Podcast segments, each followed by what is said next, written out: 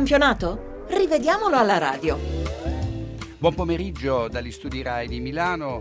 Un saluto al nostro affezionatissimo pubblico e via la Moviola alla radio realizzata in collaborazione oggi con Luca Gattuso. Alla console c'è Claudio Rancati.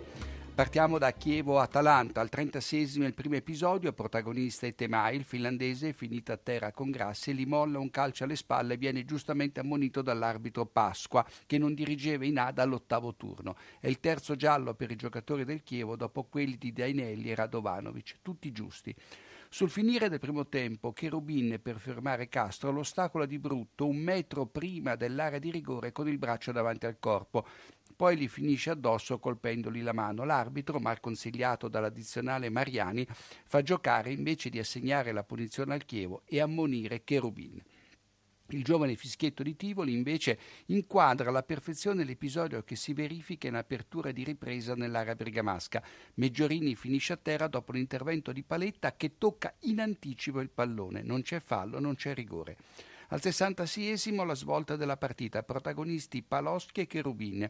L'attaccante del Chievo si lascia cadere sul cross da sinistra senza subire fallo dal difensore che è bergamasco. Poi Cherubin molla una testata al viso di Paloschi che lo provoca avvicinandosi minacciosamente e accentua la portata del colpo, il tutto a palloni in gioco e per questo l'arbitro espelle Cherubin, basta l'intenzione, e concede il rigore al Chievo, ma si dimentica di ammonire Paloschi che l'avrebbe meritato per due motivi, sia per la simulazione sia per il successivo comportamento antisportivo.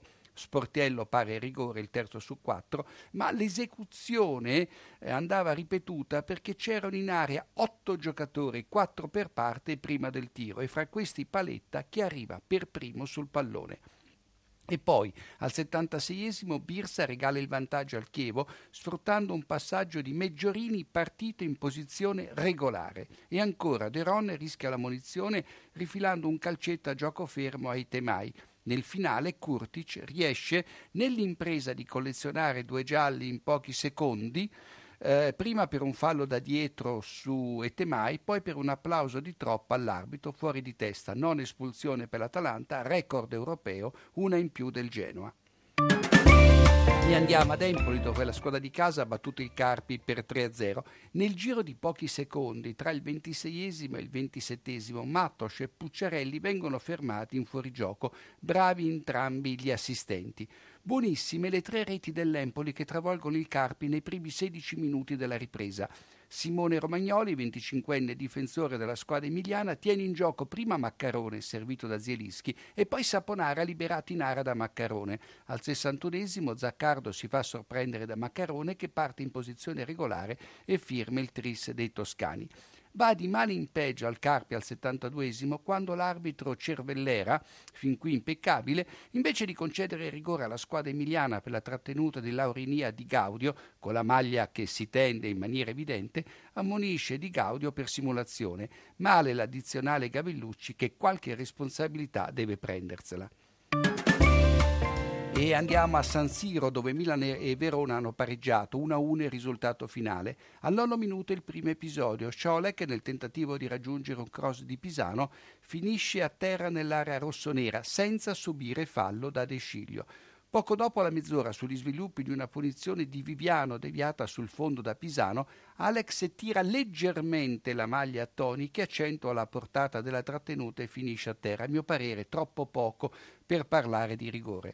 Un minuto dopo Niang segna gioco fermo, dopo che Bacca in fuorigioco aveva impegnato il portiere Gollini con un colpo di testa. Nella successiva azione il Milan va a segno con Luis Adriano servito da Bacca, ma la rete viene annullata dall'arbitro Valeri su segnalazione dell'assistente Lo Cicero che pizzica Bacca di un niente davanti a Marquez, ultimo difensore dell'Ellas, e la Moviola gli dà ragione per 10 centimetri, non di più. Buonissimo il gol del vantaggio milanista al 51esimo sull'astis di Luis Adriano, Bacche tenuto in gioco da Moras. Al 56esimo il Verona pareggia su rigore con Toni. De Jong spinge da dietro Greco che stava cingendosi a calciare all'altezza del dischetto del rigore. L'arbitro Valeri concede il penalty all'Ellas ed espelle De Jong per aver cancellato una chiara azione da gol. Tutto giusto. Al sessantesimo a Moras che sgambetta Niang e si scusa con l'arbitro, ce ne fossero, e giallo al settantesimo a Ciolek che placca letteralmente Bonaventura. Manca infine un rigore all'87 al Milan quando Marquez spinge alle spalle Bonaventura, fallo inutile fra l'altro. L'arbitro, mal consigliato dall'addizionale guida, fa giocare. E qui mi va di chiudere ricordando come gli addizionali in queste tre partite di oggi pomeriggio hanno interpretato il ruolo di Ponzio Pilato.